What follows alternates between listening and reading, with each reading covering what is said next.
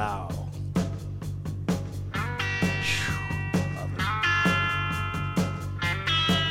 Damn.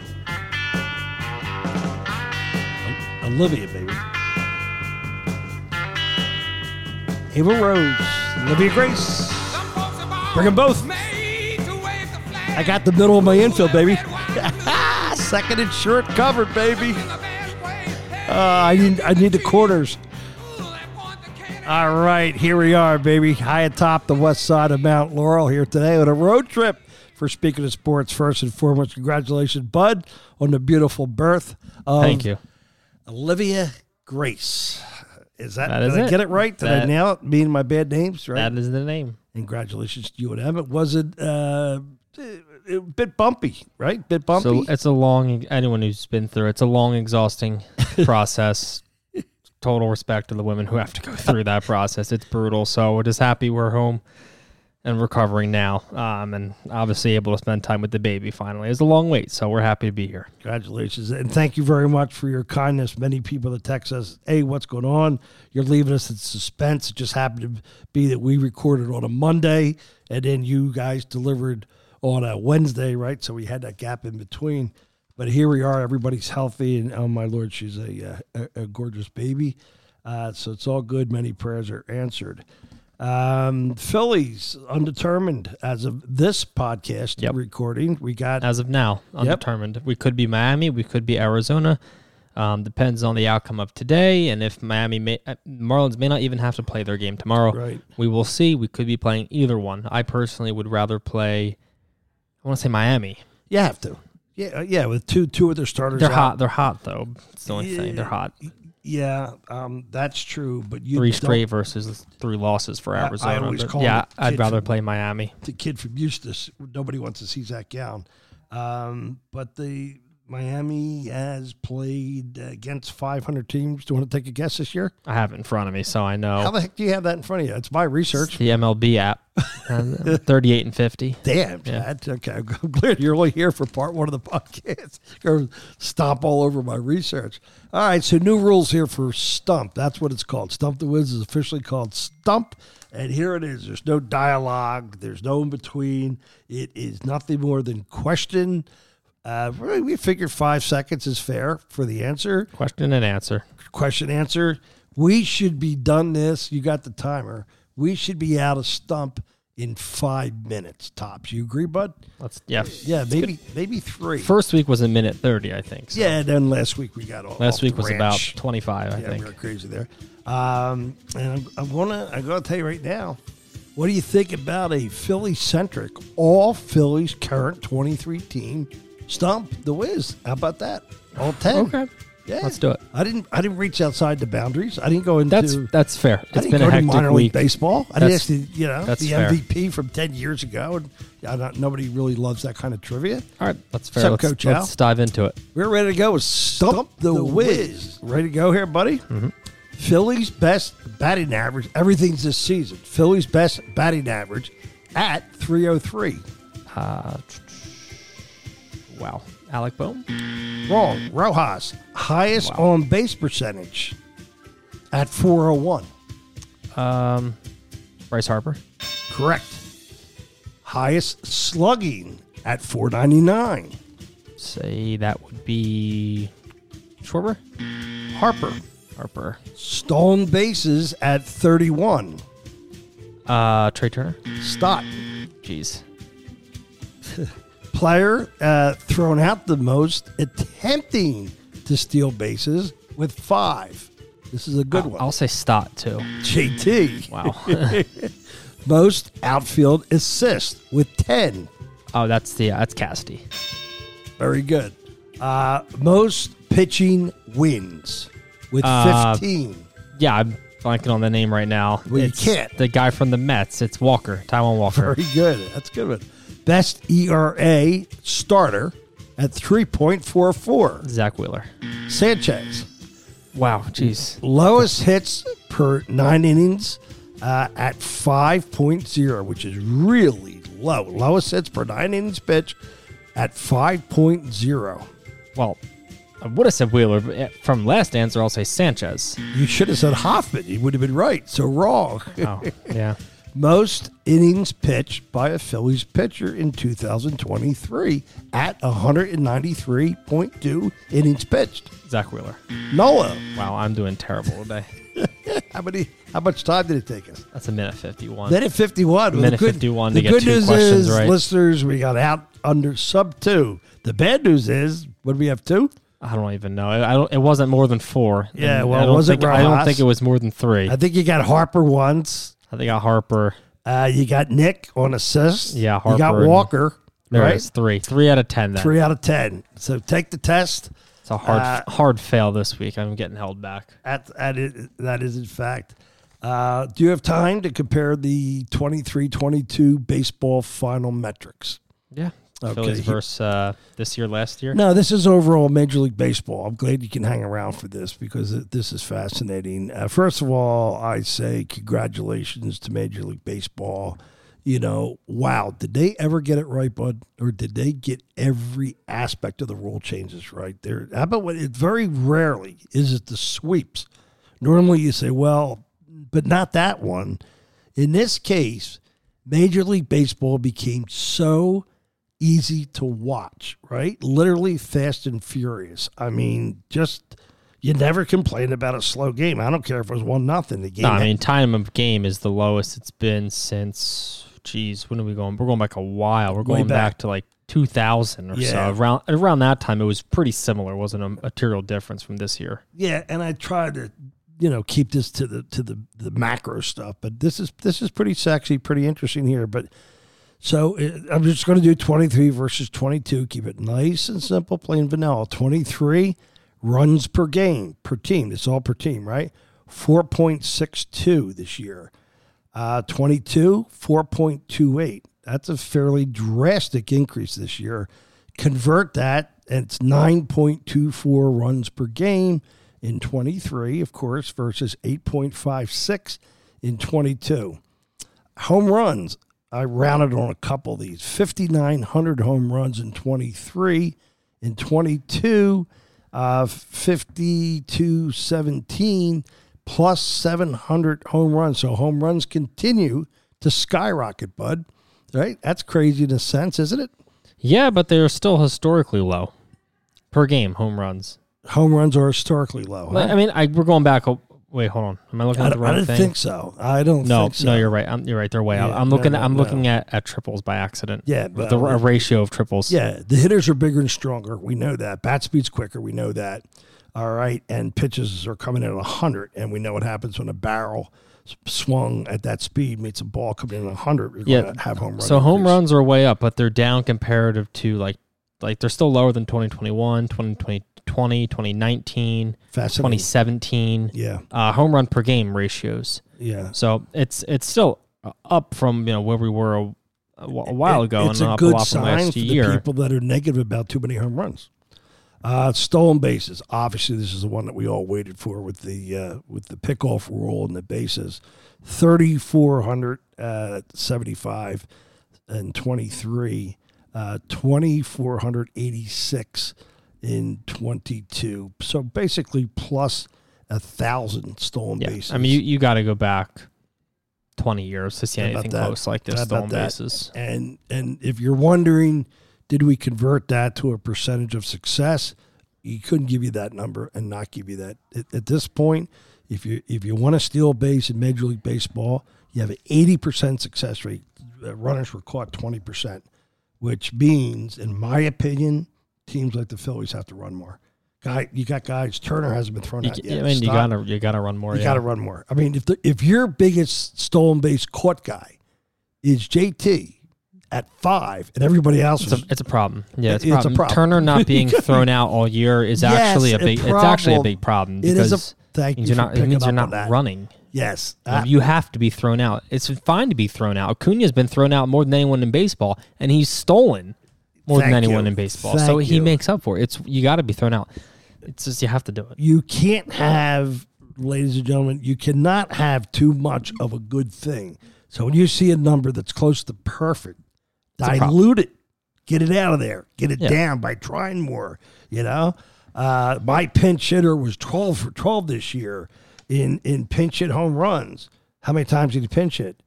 14. Something's really wrong with that. If he had 12 home runs, pinch hit him 100 times, start the guy, right? Ks, 41,600 Ks in 23. In 22, 40,800. All right. So, strikeouts are similar. Yeah, similar. Very, very similar. Okay. Here's a big one because of the shift. Batting averages this year, 249. I really wanted to round it 250. Big part of me did.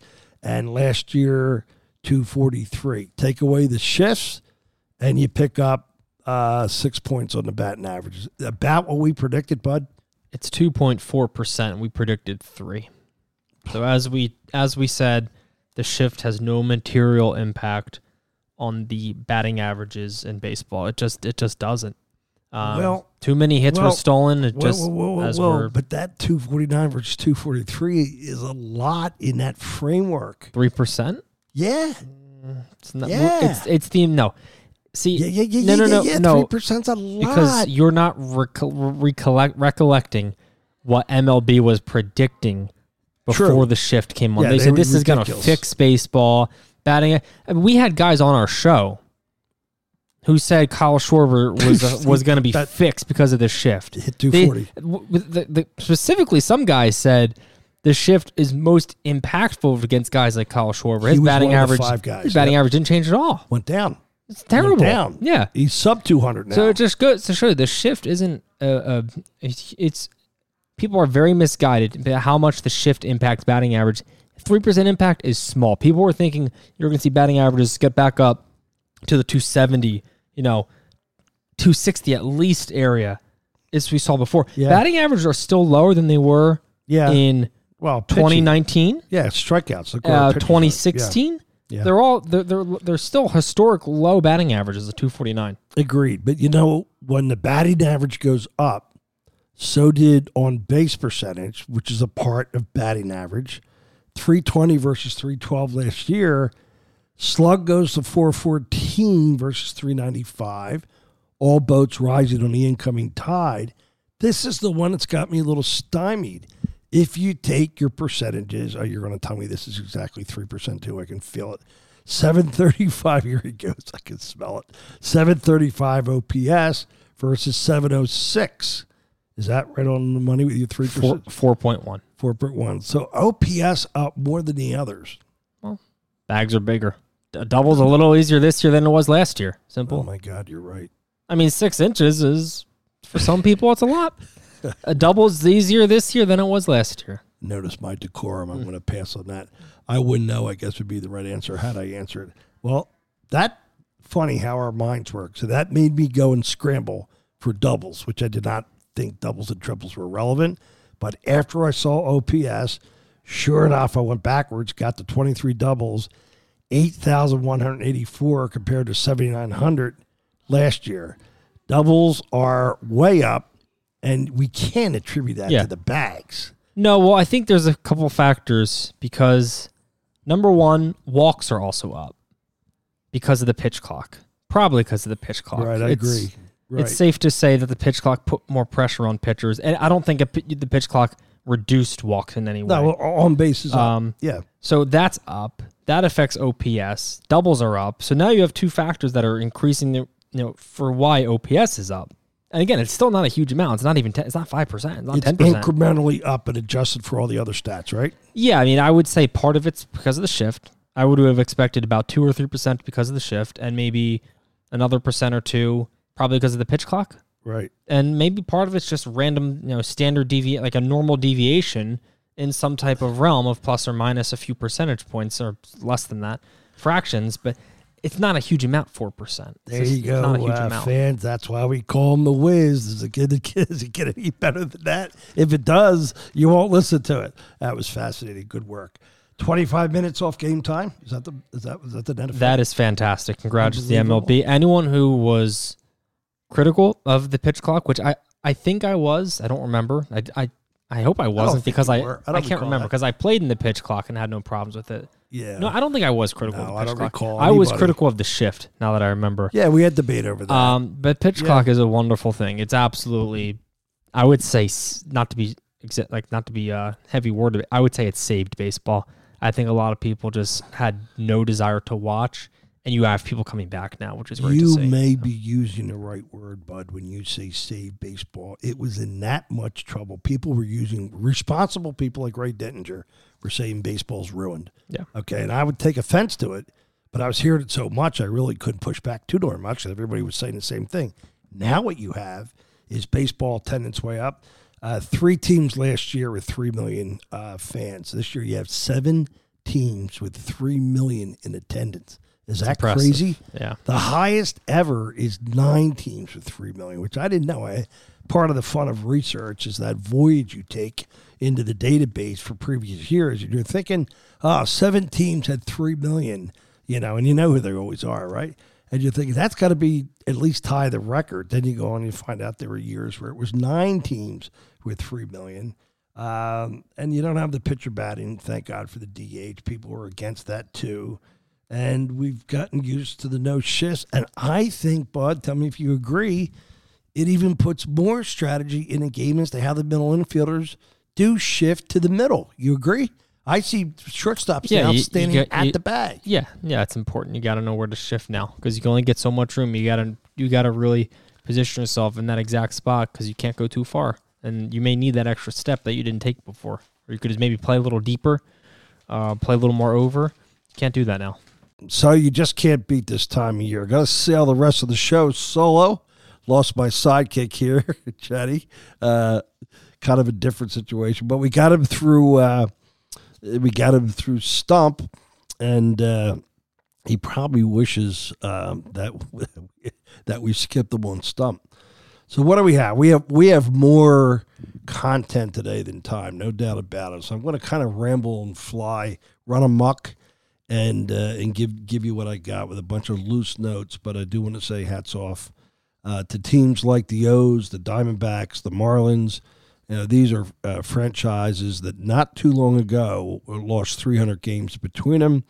So it does show you that if you draft right, you trade right, you sign international players. Wow, big emphasis on that. Take a look at the Phillies starting lineup and other teams, and you develop talent, which is not talked about enough. It's a subject for another podcast, how – why do the Dodgers always seem to have somebody decent on the mound? Why?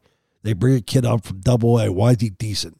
And they had one year they had 19 pitchers go to the IL, and they're always competitive pitching wise. Of course, the example everybody loves to abuse when it comes to this subject is Tampa Bay. They do the things behind the scenes. They instruct right. They develop right. Unfortunately, a lot of it doesn't convey to winning a World Series, and that's another podcast. That's a podcast for another time. So, anyway, hats off to the Marlins, who kind of. I'll tell you, how competitive was it down the stretch?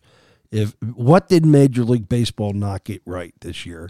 Between the rule changes, the playoff format, I realize that's a year ago. Last 2 years, I should say, right? The everything. I mean, the DH. Who wants to see a pitcher batting 110 up in a critical time? People say, "Oh, that's a great time to see how managers manage." What? You can manage it two ways. You're either tell them to strike out to avoid the double play, less than 2 outs, strike out, or try to bunt. And pitching success rate on bunts was below 18%. So what do you have there? You have a totally unproductive, or is it non-productive, at bat that's wasted. And why waste, that percentage of the at-bats on a pitcher that, is batting 110? It was just a joke. So the DH had to be here. Never thought I'd be again, rule out the shift because I'm a strategy guy, and the more you outthink me, the more you deserve to beat me. But it became patently unfair to left-handers, although there's evidence at the end of the season, per Chad's point, that it didn't mean a hill of beans. But I'm okay with that because I like now to see the more extended plays by the middle infielders. I love it when a second baseman's lined up over the bag and he has to go hard to his left. He's going more coverage zone area, okay, to make that play than obviously in the shift where he's got 5 feet each way. I love that. And plays are being made that way. So you could see that in defensive run save metrics. Again, a podcast for another time. Put you to sleep with that one. Buck Showalter, one of my guys, old-timers. I don't know where he's going to land. It probably won't be San Francisco because they're an analytical-based franchise. To a fault, man, I'll tell you what. Did Gabe ever show San Fran population, those folks, how it can be done and not be done with analytics. He wins 107 games, and everybody drinks the Kool-Aid on analytics. You got to have more coaches, more females. You got to do everything Kapler's way. You got to get up at 5 o'clock in the morning. You got to drink a green milkshake. You got the alfalfa's bath, blah, blah, blah, blah. You have to do the whole thing. Diet, everything, regimen, show up.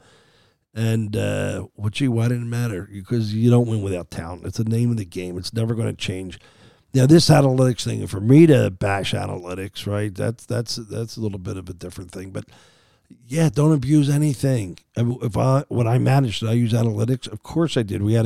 You've heard the story with Fat Sam from Ivy Viking. We were using analytics back in the 70s, not written down in our heads with shifts on certain players, and it worked.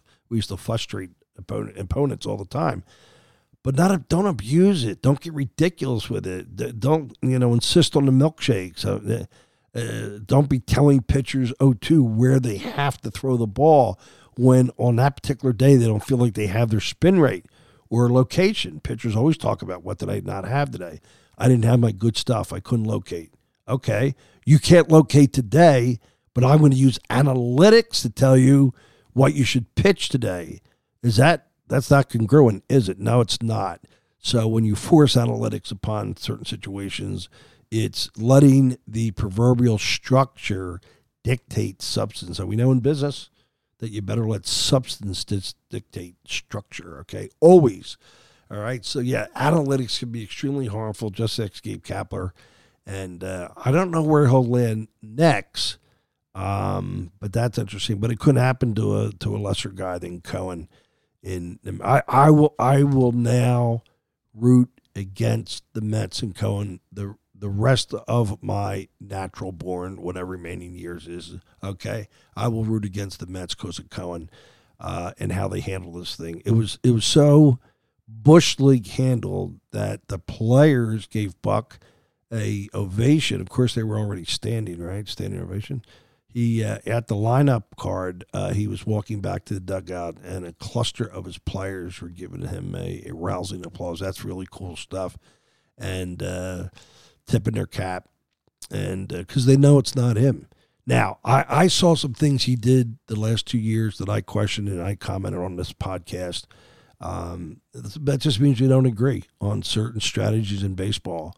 Infield up, infield back. First and third, you got two fast guys on, you trail by one. Catcher's got a 22% throwout rate. Why aren't you trying to steal second, let the guy from third come home? He doesn't do that stuff. Bunts a lot. But there's just certain managers that you can look at managers' tendencies. It is maintained, by the way, that data. And you'll see that there's certain things managers just don't do. If you want to see a guy that did all the things right, take a look at Tony Francona. Tito, because he was the guy that he invented this stuff. I love him. I love Showalter, G. Mock, Tito. In my opinion, they're all great baseball guys, great strategists. But, there was stuff I disagreed with Buck on, but that's going to happen all the time. Not to elevate myself to Buck's level. Far, far from it. But I wish him well. In my opinion, the worm turned and the 180 started. The second Edwin Diaz got hurt in that All-Star International Baseball Competition, whatever the hell they call it, which I think is ridiculous. For another podcast, when I saw that night, I was like, their season's done, because what's it going to mean mentally to the players? How do you bounce back? after that culture. It wasn't only the culture of the pitcher and what he was about. It was a song. And shame on you, all other organizations that play the trumpet, whatever the hell it is. When that's his stuff. And right away you heard other sports franchises, college teams playing the trumpets. I was getting sick listening to that stuff. Leave that alone. That's exclusive. Thank you very much. But when he went down, so did the Mets season. Let's face it. Miguel Cabrera, what can I say about this cat? I mean, 3,000 hits, 500 home runs, 300 batting average, 300, 500, 3,000 club, very rare. 306/382, 518, 901. Sounds a little bit like Bobby Abreu. Say what you will. It sounds like Abreu's numbers, okay? Abreu was actually higher in on-base percentage, a little lower in slug, and the same in OPS. So you'd say, oh, Chuck must be making it up. What was the WAR for Cabrera? It had to be 90. All right, Cabrera don't have chat here today. Cabrera's WAR was 67. Let's see, Abreu's was 64. Favorite WAR at bats to Cabrera, so he's going to build WAR over time. So if you adjust for at bats, they're like dead even. Plus Abreu got dinged big time for defense. So offensive WAR, you don't even want to hear it, do you? But it just puts things in perspective, so knock it off. I thought it was cool. He doesn't own a glove. He's been DHing for the last 3,000 at-bats, whatever. But they wanted him to come off the field. They put him at first base. He had a bar player's glove. I should remember the player's name. It's a funny name.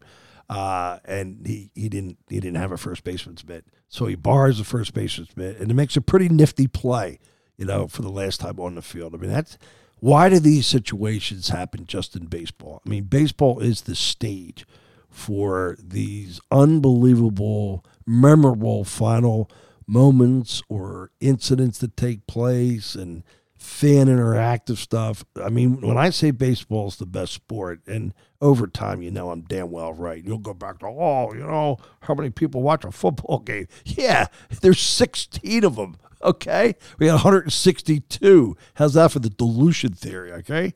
Yeah. I'll have that debate anytime you want. I mean, it's really not even close the opposite way, but you have to dive in, really dive in. Baseball has remarkable moments that football can't come close to just by the mere structure of the field, where things are, the fan interaction. It can't happen. But just baseball moments that are unbelievable. So when Cabrera bars a glove, goes out there with a Hall of Fame career and makes a nice little backhand play, okay, with somebody else's mitt and hasn't been on defense for 3 years, is that God's intervention? I don't know. One of the coolest things I saw with Cabrera, to move along here a little bit, was when he would take BP. I was in Yankee Stadium not long ago, and the guy that got me the seats in the club box seats said, get there early to watch Cabrera take BP. So we did all that. We were there at 5 o'clock.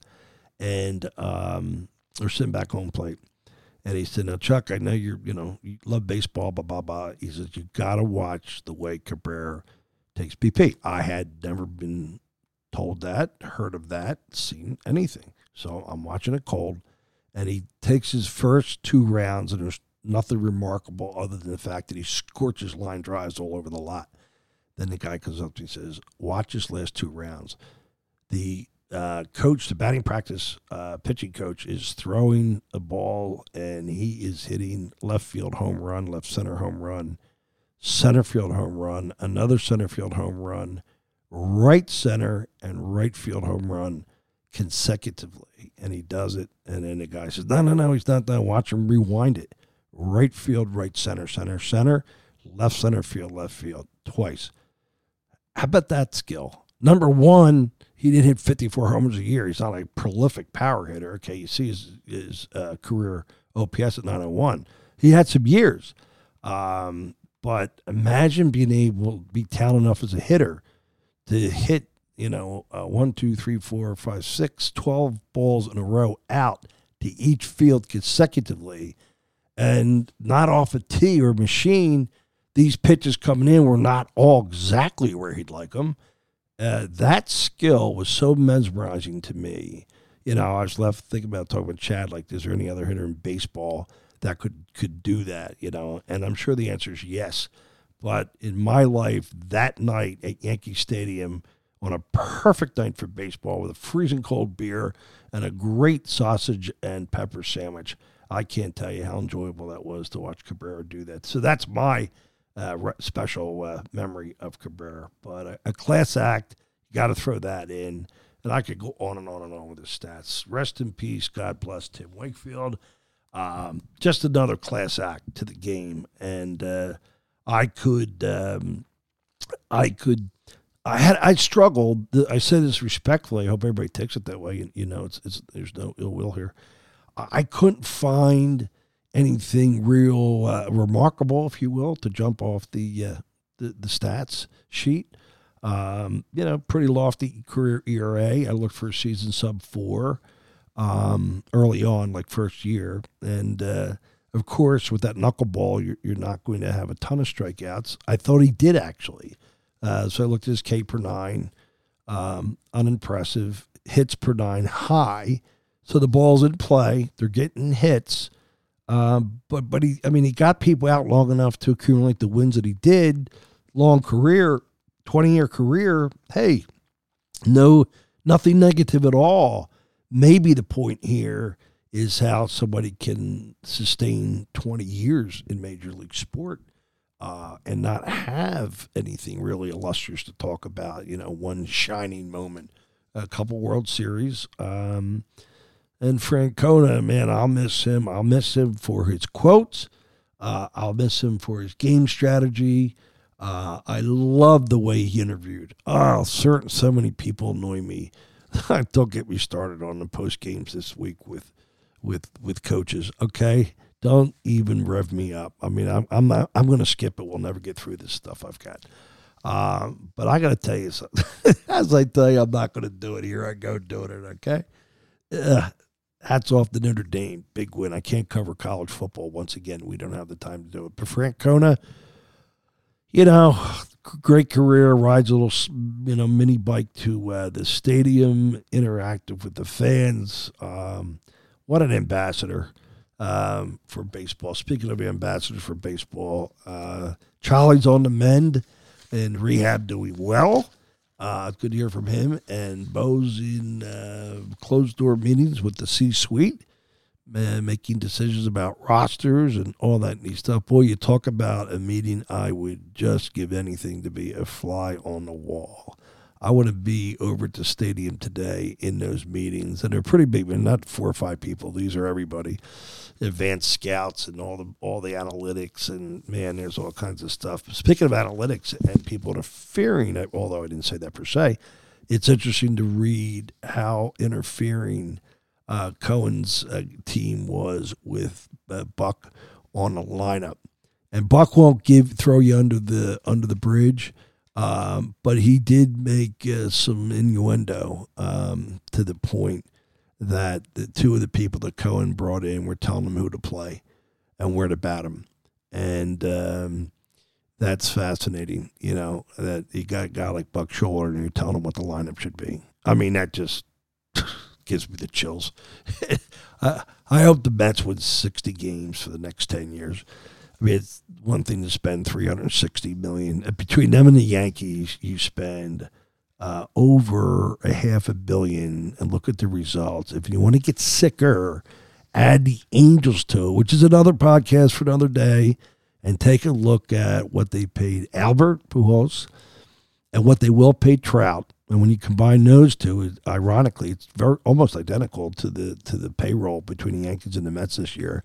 So you're talking $1 billion, too, in dollars burnt. So picture $1.2 billion of let's call it $100 bills lined up. And somebody out there could probably tell me by next week how far around the world that goes. Boy, that is a good math. The length of a $100, well, any bill stapled together to get to $1.2 billion. Goes how far around the world. That's fascinating. Oh, my God. I can't wait for this week. Chad's going to hear the podcast because he's not here producing it. So, But anyway, does it go around the world? I want to say yes. $1.2 billion burnt, just burnt, because Pujols did nothing to make the Angels win. Trout did nothing to make the Angels win. Now you're going to push back on me there and say Trout's contract's not over yet at 32 years old. You think about WAR of 1.2, 1.6, 1.8, 3 of the last 4 years. Tucked in there is one decent one. Okay, I'll throw out the high, like the swimmers, judges, and I'll take the 3, okay? Below 2 WAR, 3 years, you're telling me Trout's going to come back and be super productive? Over, under on Trout the rest of his career. And if obviously, yeah, if he does stay healthy, I'll be wrong on this. I'm factoring that in and not wishing against him on health. You know that. But I want to say 3.5. Okay, that's that. If you're paid a guy $440 million and his WAR, because he's still neutral on defense. He's not a negative WAR yet, which is a credit to Trout. But if he's not over 3 on the WAR, you know, that's a really, really bad investment. So we covered Tito, we covered Tim Wakefield, we covered Cabrera, we covered Buck, and some of the teams that made it to the playoffs. How shocked are the Seattle Mariners sitting in first place? The record's okay, you know. I need to 88-74 plus 14/5, you know, not too bad. But you know they lacked it. They lack the clutch hitter. They lack a lot. Culture-wise, they're just not ready yet, but boy, are they ever disappointed. Suffice to say, they're sleepless in Seattle. Really are. And I have more on them, but you know it's going to take up a little bit of time here, Pete. Those Padre hogs, okay? Just crazy that they end 2 games out after being down like 12, and they make this unbelievable run. Pete said a run was coming. Hats off to Pete. 20-10, the last 30, best record in baseball. Hats off to Pete. There's the run. They go 8-2 last 10, win 5 straight. They had another winning streak of 4, lost 1. Otherwise, it would have been like 12 or 13 and a tie. That Saturday night loss, you knew that it's really a 2-game swing, not 1. And you knew that was going to do it, and it did. Otherwise, there would have to be a tiebreaker. So when you look at the OPS, and it's off. The only player with 800 OPS is Soto. So that's kind of your real answer. But that's offset a little bit because your pitching, it's now Cy Young candidate 225, Lugo 350. I won't mention names, 322, 305, bullpen Hader 125, 175. Look at those ERAs and add them up and divide. You got an ERA of about 2.6. So it's certainly not that. So you think, what's missing here? Well, further research is necessary. So you go into a really cool grid in baseball reference. Record of MLB teams against. That's what you put in, and it'll give you standings. And you're like, where the heck is it? Slide down below the standings, and then you'll get your bar line for a whole bunch of really cool data that makes me sound a heck of a lot smarter than I really am. I'm a guy with average intelligence who just did okay in life for a lot of hard work and chasing my dreams. That's really me. Then you find out, so you're looking now for the answer. Why did the Padres, with really good pitching and good hitting, you know, certainly not great, but why did the Padres and the run differential, which I should throw in, you take a look at, plus 104, and that puts them in line to make the playoffs easily, okay? It's the 3rd best in the National League. I forgot to throw that in. So you take a look at all that stuff, and you say something, you know, I'm putting a stethoscope on the patient. The patient's ailing. I can't find what's wrong. Oh, what do you know? There it is. This is why you do research, fans. 9-23 in one-run games. 9-23. So you want to draw a comparison. You want to draw a bead for that right away. You say, well, what's the context? Blah, blah, blah, blah. How bad is 9-23? Maybe it's not that far off the norm. One-run games, a lot of them could be bad. Well, Texas is next worst in line at 14-22, and then it jumps way up to almost 500, and then some teams that are ridiculous, like the Braves and Dodgers. So you've got the Padres with a great bullpen, 9-23 in one-run games. And something smells here, and Chuck said it on every podcast that talks about the Padres. So Sophie, my pup, my beautiful pup, Sophie. Sophie, what is it? What do you say, Soph? Manager. Manager. This guy, that guy is in the top five managers for absolutely horrendous. He's as bad as the Washington football team's top guy. I want to call him Ben Rivera because I you know me with names, and I think I'm right on Rivera. I have no clue on the first one. But for that guy not to go for the 2 points, the players should have ambushed his office. I'm serious now. I couldn't. I was sitting with some family members, and I, how can this guy, Ronald Rivera, not give his team that fought so gallantly, how can he not give them a chance to win it right now? They have the momentum. It's hot. The defense is exhausted out there. His response was, we were tired. Oh, man, Rivera, you've always been a wimp. You've never taken risk, okay? You're so conservative. You make pure milk. And you're going to blame your offense that just tied it up? You got to be kidding me. You go for it there. You play to win. You got a better percentage of trying to win the game in overtime. You got the Eagles' prolific offense when they want to be, okay? Hurts could break a 3rd and 16 and pick up 40. You know that. Your guy can't. Two great receivers, okay? A pass rush that when they want to is going to put pressure on you want to key down. Let it be 3rd and 16 in overtime. And see how that turns out with the Eagles' pass rush. There's certain situations you can't have success in, you know, if you're going to take the Eagles to overtime. All right, the Eagles got a guy that can kick him from 70 yards. What do you got? Home field, everything pointed to win the game now. Shame on you, Coach Rivera.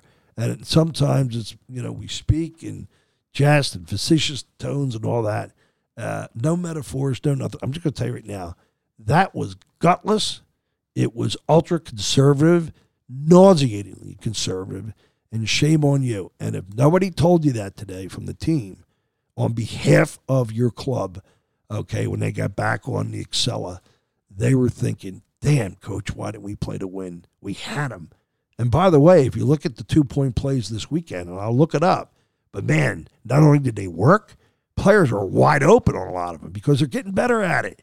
You got all kinds of different picks and screens and players in motion. It's hard to stop that. There's teams that do dumb stuff, like try to run and hand the ball off 5 yards deep, and that gets stuffed. But, I mean, that was your play. So I just segued somehow from Major League Baseball, and I don't even know where the hell I was at. I don't know my sidekick here to – by now, Chad's always like, he looks like a puppeteer. He's up in arms. He's telling me where I need to get back to. I think I was talking about the Padres. Anyway, they did have their run. Pete was right. Run differential like that means something's wrong, and it's one-run game record, 923. That's your season. Just adjust it to 500, which a lot of teams were – majority of the teams were 500 or better. So all you have to do then is just say, okay, let's make that thing – 14 and 14. No, that wouldn't be right. 32, about 16 and 16, something like that. Okay, but anyway, if you adjust it by 4 games, you're in the playoffs. And boy, would they be a scary team in the playoffs. Shame on the rest of the Padres hitters for not having a season. Soto's the only guy, and he came on Johnny Come Lately. Okay, the other thing missing that we talked about in other podcasts is absolutely culture. No doubt about it. Culture, not bussing from first to third, not busting out of the box, okay? Not trying the extra on a leaping catch, all right? Hitting cuts, all right? Talking about baseball during the game and strategizing. You didn't get that from the Padres. It was obvious when they came to town. I pointed out the plays. I pointed out the plays last year. I text certain people about people playing like dogs, and I got back thumbs up, all right? That'll cost you. That'll cost you 5 or 10 wins. So let's not throw culture out the window because that baby's out there. I'm going to have to skip jump over some, I was going to do bad to the bone, and I was going to do the greatest third baseman I ever played defensively. Chill your jets. And that by far is Brooks. I say by far. Somebody came back and said to me by far, and of course, you know me, never miss a wide open net to jump on somebody that makes a mass generalization. A good guy, a listener, smart cat. And he said, you know, by far. And I said, not so fast, my friend. Won't say his name in this instance.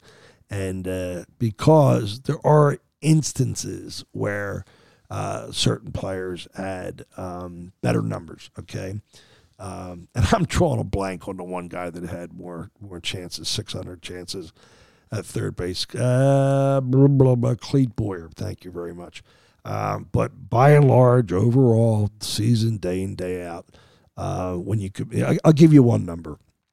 There's something called RTOT, which is like a defensive run saved. And if he was 300, and he was 300, Schmidt was 140. So I always kid around and say Brooks was two-time Schmidt. Now, there's guys better than Schmidt, so I don't even think he's the threshold for number two. He's not. But that's how good Brooks was. Now, where's the paradox? I always like to cite the paradox you guys thinking out there, ladies and gentlemen. When I say guys, guys stands for ladies and gentlemen. You all know that, okay? We clarified that. And then we'll wrap up with the Marlins, I promise. The clock's working against me, and I have a lunch with Michael up in Manioc. Can't wait. The paradox, and Richie, my producer's like, Chuck lost his thought again, bookmark. The paradox is this. You talk about no speed. Brooks, he had doubles because he hustled out of the box. This guy never took a play off, a la Pete Rose, but Chase Utley. There are players in their career, I would testify without watching every game, that they never took a play off. And you better believe Brooks would be at the top of that list, okay? Right there with Pete and Utley, et cetera. Never remember Utley taking an instance off, which is why Utley has that crazy good defensive run metric and was the best third baseman ever. 3 consecutive years defensive run saved. Yes, with Morgan. You wouldn't believe that, would you? And I've asked a few people, and he ends up being ranked 60th all-time defensive run saved, and Manny Trio's 560th. That shows you right there how bad analytics is. No, it shows you right there Utley was quicker, read the game better, anticipated better, jumped better, knew pitching better, okay? You know, could run a distance faster, okay? But Brooks took advantage of nothing speed-wise. So when you measure speed at 0, stolen bases, 1 a year, thrown out 3 times, how does he do this? His quickness, his cat quickness when the ball's hit. I mean, his eyesight, his, hey, if you got 5 friends with ping pong balls, so they can't hurt you. And 5 friends stand 5 feet in front of you and throw overhand as fast as they can to hit you right in the nose. You're going to bat how many away? And the next person, okay, is going to bet. I mean, okay, maybe not the nose. You'd center on that target, and right? Generally speaking, throw that. You're supposed to bat it down. It's a bottom line fact. Someone's going to have better reactions than the next guy. Athletic ability, okay? This guy's reactions were ridiculous, and he laid out more than anybody, and he webbed the ball. But this is what he did. I want you to watch. I wish we had this thing on Facebook so you could see it. I want you to watch the best of Brooks Robinson play. I have it in my catalog. And when he fields the ball, it's not just arm speed. I want you to look at his wrist. There, you hear the saying, the ball comes out of his hand, good about pitching. Something happens when Brooks, and I've slowed it down to figure out what it is, and I still can't get it. But there's this unbelievable explosiveness out of his hand that's in a snappy wrist. And when he releases the ball, it's unbelievable. And that's how this guy does what he does, for his career. But overall, man, you just talk about another cat good for baseball. More offensive than you think. I could go into his numbers, but everybody wants to talk about his defense and raise the bar. And isn't it interesting that the next best at his position, Ozzie, okay, isn't it something that Ozzie could steal 60 bases and be absolutely based on speed? And not that if you got two shortstops, you're going to smoke them 100 fungos, okay? And you got Bowa and you got Ozzie in their prime, not age, okay? Bowa's going to win that. Oh, I can't believe Chuck said that. Bowa is going to win that, all right? Ozzie's the best because of his range, length, jumping, all those things, make more plays, which is why, how do you prove that, Chuck? You can't prove what you said is subjective. Not. How does Ozzie Smith have 900 chances at shortstop? And while Bowa was fantastic, Bowa has 800 once. Now, Ozzie has 800 like six times. He gets to more. Now, he's a lot of errors. When you get to a lot more balls, we have a lot more errors. Of course you will, especially on the extended play. If you get to a ball and you've just moved the shortstop 20 feet and you're reaching for it, a lot of times you're not going to make that play. But how many do you make, okay? So, but Brooks didn't have that speed. So at third base, you got the slowest cat that's ever played. At shortstop, you got the fastest shortstop. We're talking about reactions here that ever played. And the beauty of the game. One guy sets records who's not very fleet of foot. The other guy sets records who is. Isn't that a beautiful thing about baseball, okay? So hats off to all of that. We'll wrap up with the matchup here. Of course, everybody's saying, myself included, that we're so lucky to be missing the kid from Bishop Eustace, okay? Who, my testimony is, we gave a ride home. Yeah, we did. Chad says we did. Zach Gown, great guy, great family, great pedigree, great everything. The pride of Bishop Eustace. I mean, and this cat can pitch. Too bad Al, he didn't. Coach Al had him to win the Cy Young at 14-1. Good bet. And Al's coming off a basketball bet at 14-1. Won that. So back-to-back 14-1s. He may cash two tickets. I don't think so. However, upon further review, ladies and gentlemen of the jury, I am concerned. By the way, if you want to pick up $1,200 back on your $100 investment, that's what the Phillies are to win the World Series. That is not a bad bet. Go scrape up $1,000. Now, you know you all got it. All right, you do. You do. Sell one of your underachieving stocks. Sell some of your Bitcoin. Put $1,000 on the Phillies, and you get back $12,000. And you're going to tell me that's not a worthy investment? I mean, they were up 2-0 in the World Series last year, and they're way better this year. Way better. And they're getting plus 1,200. Whew. Okay, back to baseball. I am concerned, and yeah, the stats all favor the Phillies. Even the pitching stats go, no, they can't favor the Phillies. Well, they do. The Phillies are 16-14. That's relevant. Last 30 games. The last 30 games, people, are relevant. It's how you're playing now. Did you know Luis Arraez batted .224 in August? No, you didn't. Don't tell me you did. Tommy, you didn't. But he did. But then he came back and hit .384 in September. That's a sign of a really good hitter. He was exhausted. The Marlins, 19-11 in the last 30. How about this? How do you do against better competition? Very relevant. Phillies, for a change, 47-42 against 500 teams. First time in 5 years, over 500 against 500 teams. How'd the Marlins do against better teams? 38-50. Relevant. Phillies run production, 4.91, as good as the World Series teams, okay? When you get the five, as I've told you before, you're a machine. How'd the Marlins do in run production? 4.12. They're 27th in baseball. Really bad. Phillies outward doubles by 40. Naturally, that's going to fall in line with it. OPS and all that. So now you want to get me on pitching, right? So, the Marlins got the better pitching. Well, that would be true if it weren't for the fact that the Phillies pitchers give up 4.41 runs per game, and the Marlins give up 4.46. So you're probably going to have to sharpen your medium pencils to get me on that. Oh, I'm having so much fun today. Defensively, they're rancid. The Marlins are rancid. Minus 26 DRS. Phillies are minus 5. Will the day ever come in my lifetime where I'll watch the Phillies play plus defense? You know, and the main drag down on all that stuff, of course. If you take Schwarber, almost won a whole podcast and didn't say his name, but it's going to come up anyway. If you take Schwarber and Turner off the field, guess what? guess what? Guys like Stout and whatnot have played unbelievable. Marsh plus now. Castellanos is fascinating. As you heard earlier in the stump, 10 assists is good, is really good for a right fielder. -8 defensive run saved. So he still stinks, but he could throw some guys out. Hats off to him. He had a nice year. But anyway, so the Phillies defensively are better. Pitching, they're better. Hitting, they're way better. Record against .500 teams, way better.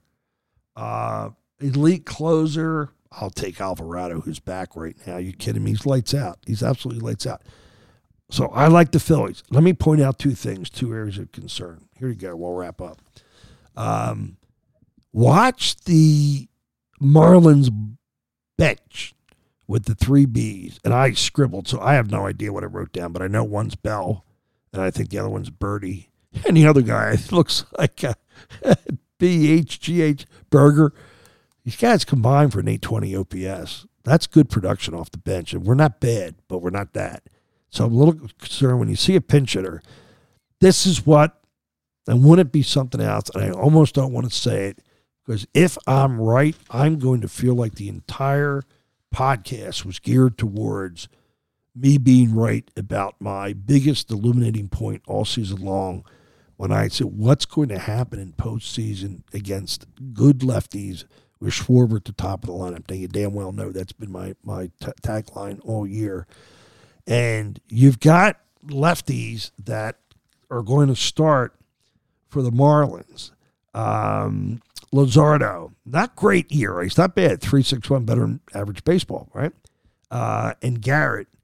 But you got this cat out of the bullpen that throws 100, and he is what we call elite lefty, Tanner Scott.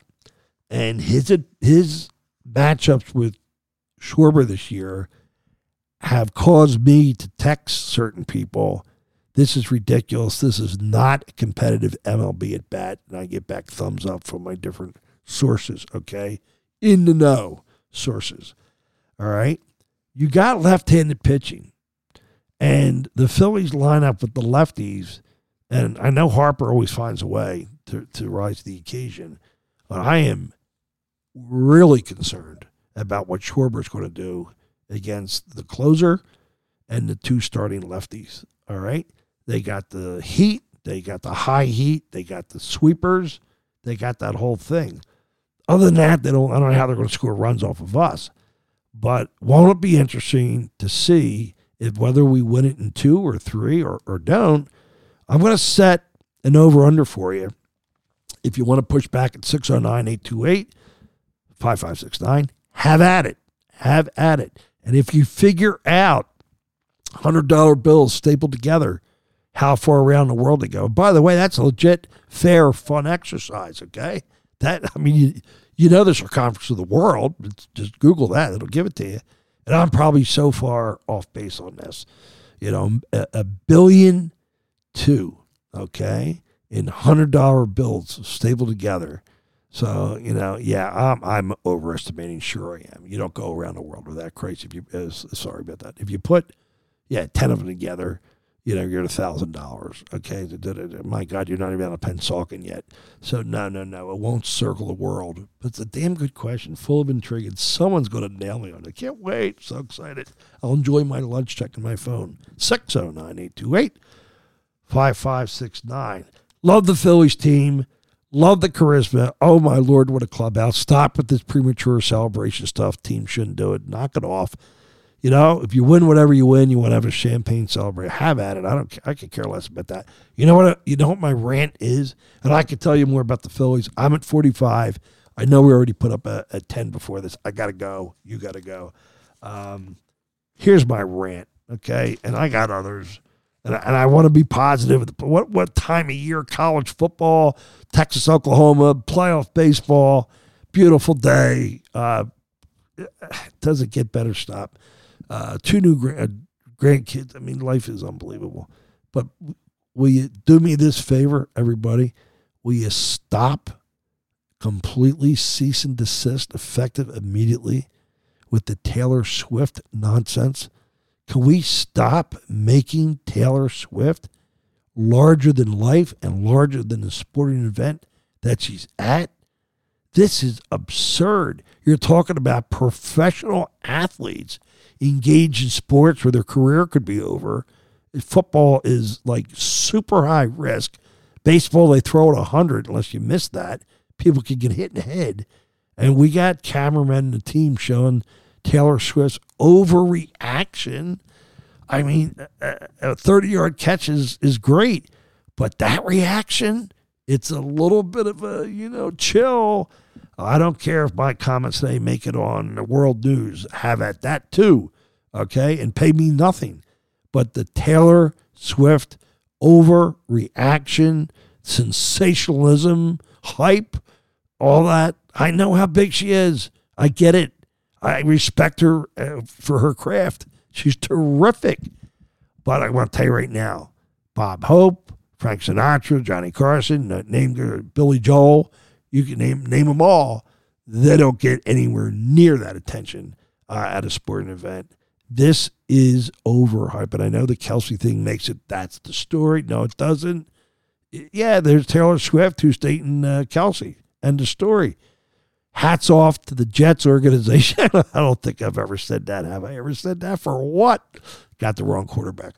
But hats off, because if you're at the stadium yesterday, the Jets did not show Taylor Swift on the FanVision scoreboard, whatever you want to call it.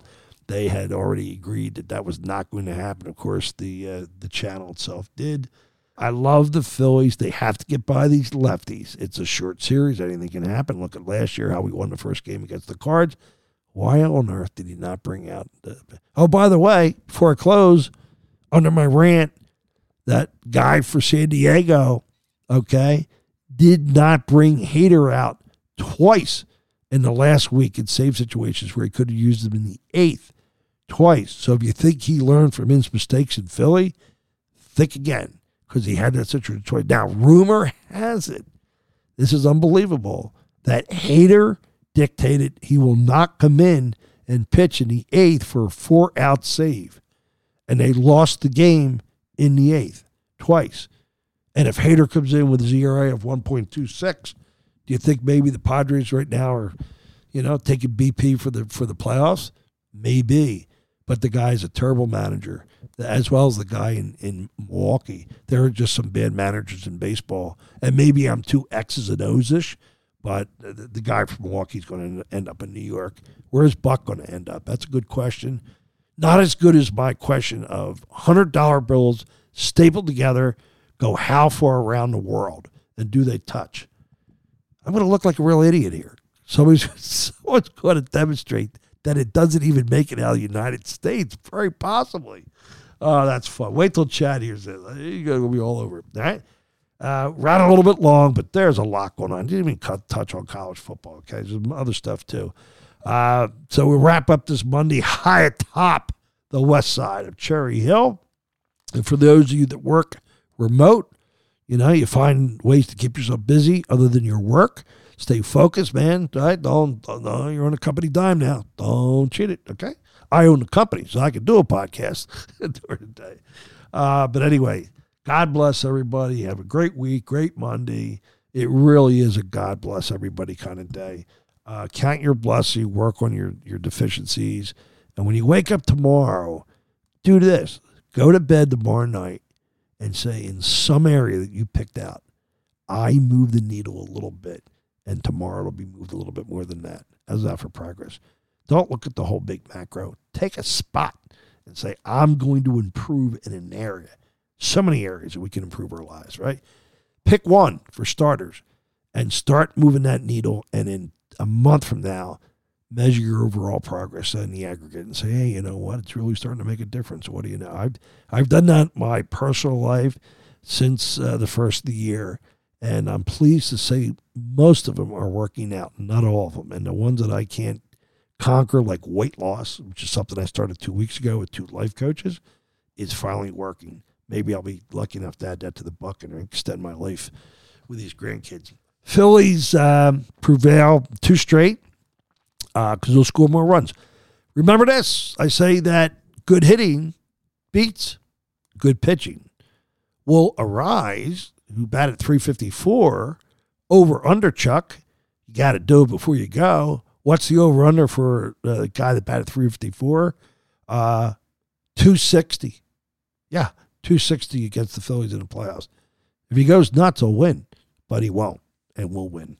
And then on to the Braves, where we've already demonstrated we neutralize the Braves, and we have a better 7, 8, and 9 all day long, better pitching all day long. We're in Iglesias, Julio Iglesias. Forget the Braves closer, Iglesias. We got it, all right? We beat the Braves, too. So look at that plus 1,200 and see if there's not better ways or not to put $1,000 in. Or 100. 100 gives, you know, get ex-grandma for $100, put it on the Phillies, and when they win, give grandma half the winnings, give her back 600, and just say, I had supreme confidence, grandma. This is the best place to put your money right now versus the S&P. Look at the S&P in a month from now. Look at your $1,200 and say, didn't we do better? Over and out. Love y'all. 609-828-5569. Hope to hear from you. Keep it up, and you're all the best. That's it.